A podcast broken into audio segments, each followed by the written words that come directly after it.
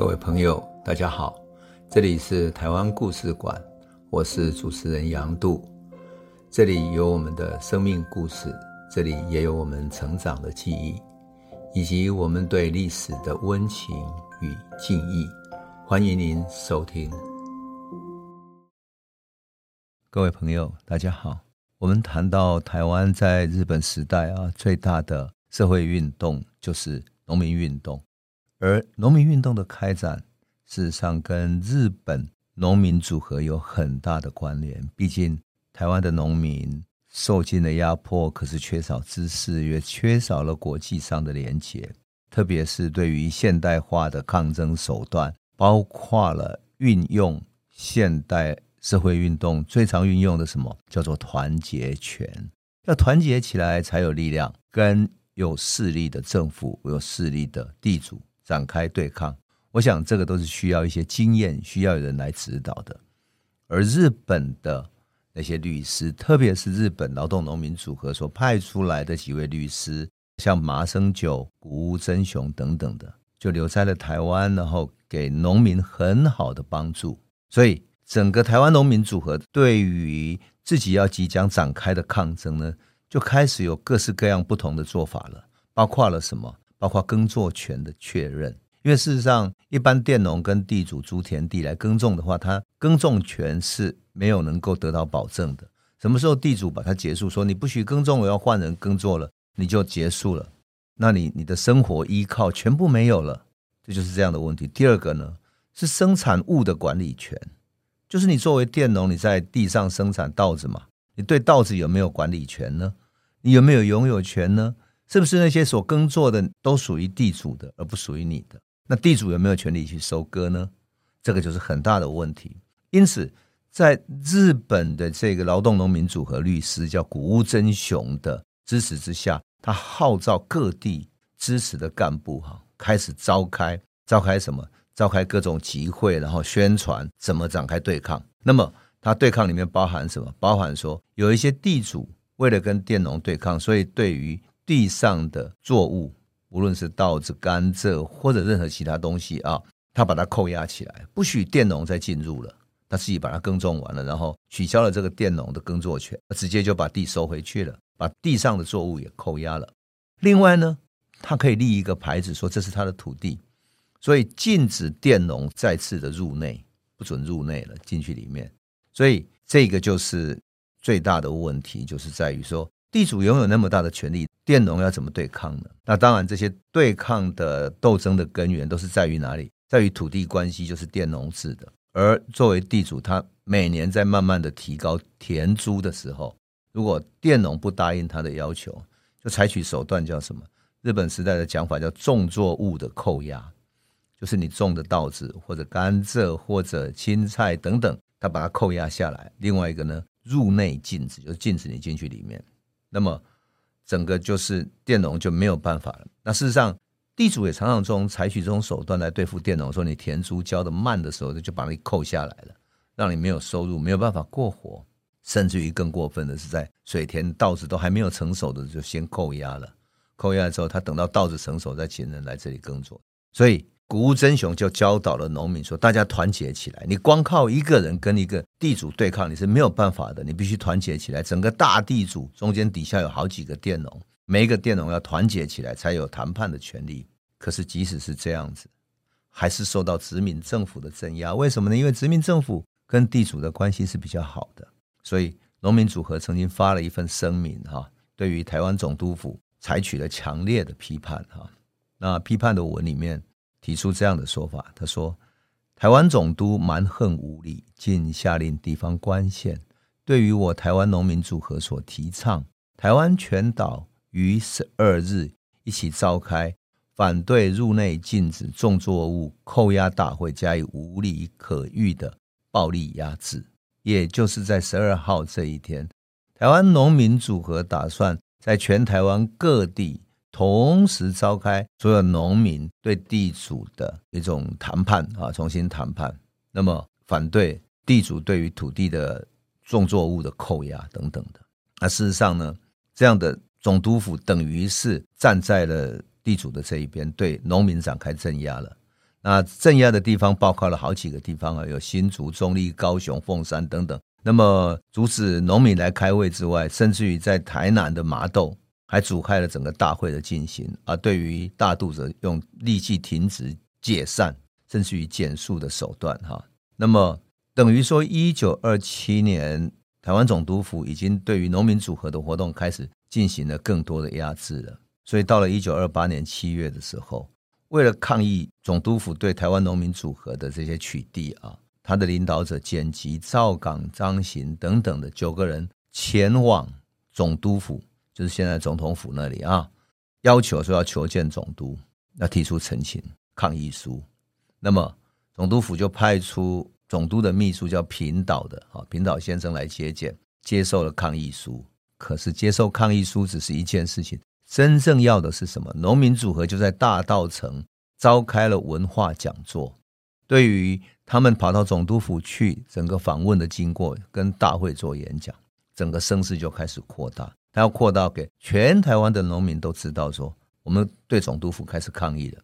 可是呢，给总督府的抗议信里面，他其实列举了殖民政府很狂暴的十五点弹压的证据。这弹压证据里面非常多，各式各样的都有哈，有禁止演讲的哈，还有呢，对于开会不成要走的时候呢，就视为把他。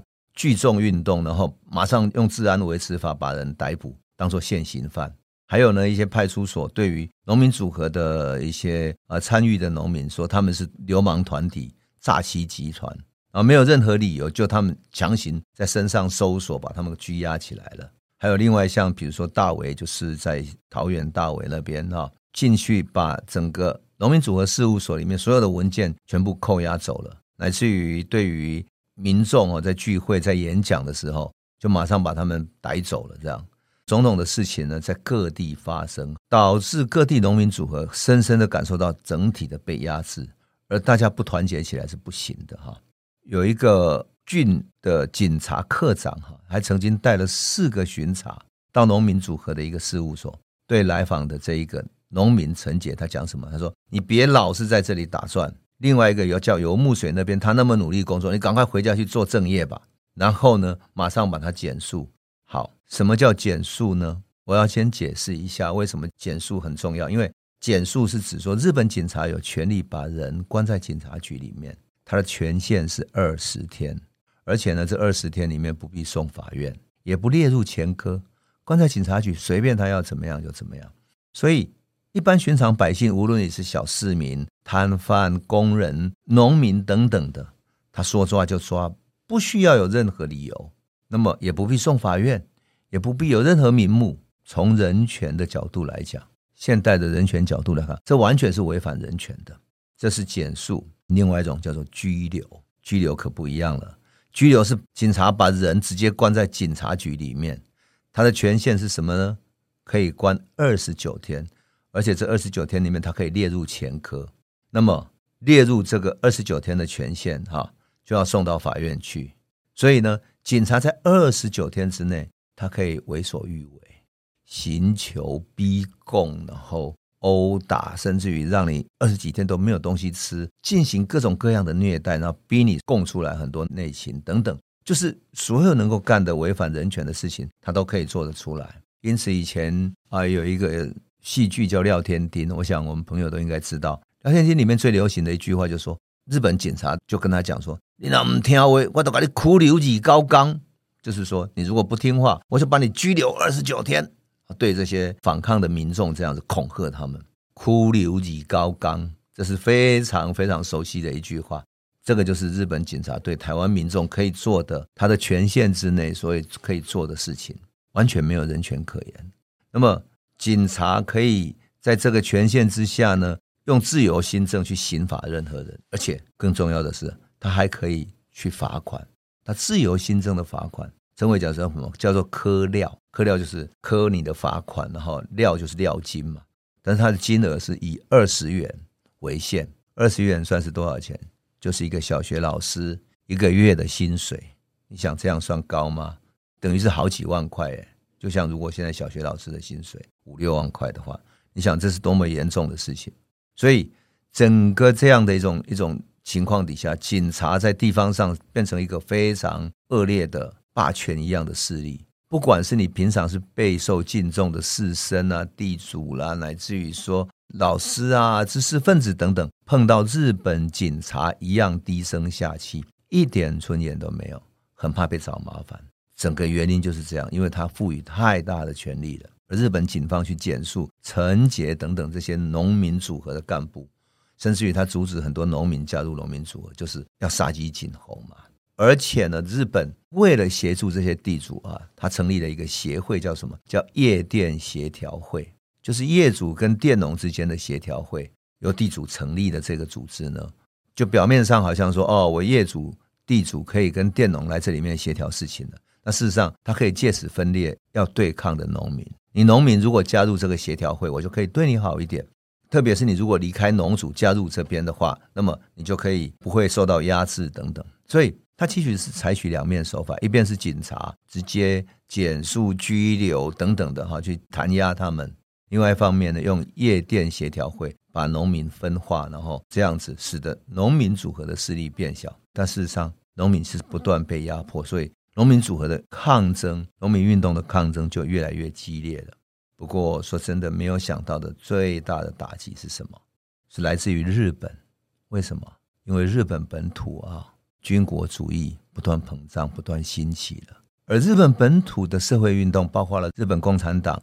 日本的劳动农民党、日本的无产青年同盟、劳动组合等等的很多跟左翼有关的或者跟社会运动有关的团体，遭受到了致命的打击。它是在一九二八年三月十五号的时候，历史上称之为“三一五检举”。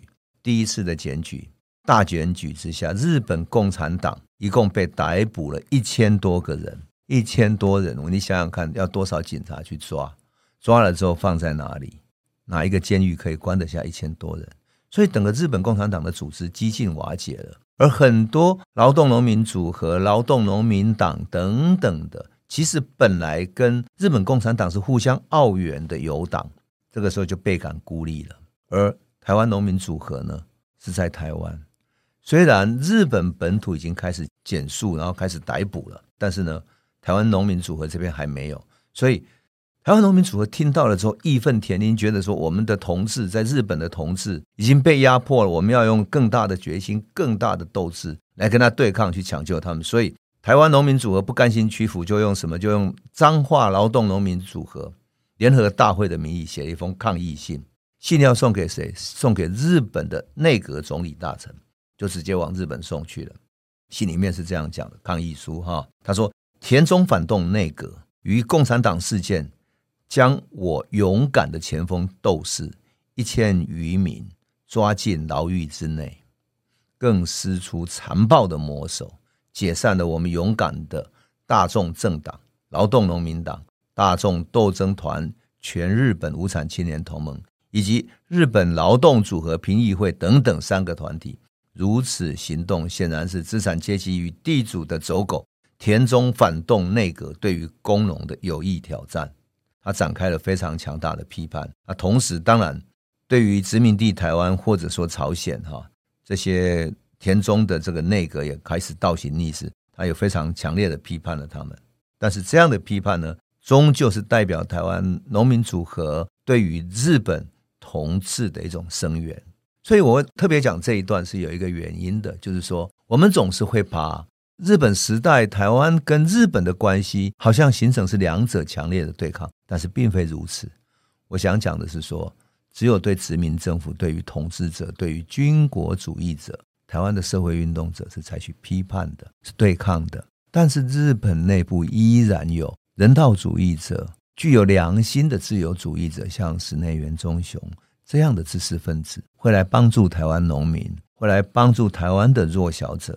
帮台湾讲话，所以他们是站在一起的。因此，很多人会说啊，好像当我在讲这些的时候，哈，是否会对日本有多一点同情，或者说是反日，或者是不反日，或者媚日等等，其实都不是。我们面对一个日本这样的一个对象，日本作为一个课题，哈，就是一个你要研究的对象的话，它是很多面的、很复杂的。正如同日本有军国主义。日本有横暴的这些武士，有这些到处侵略的这些财阀等等，但是日本也有许多优秀的知识分子，依然有许多文学作家为这些弱势者讲话，为弱小的台湾，包括像殖民地的台湾或者韩国来讲话。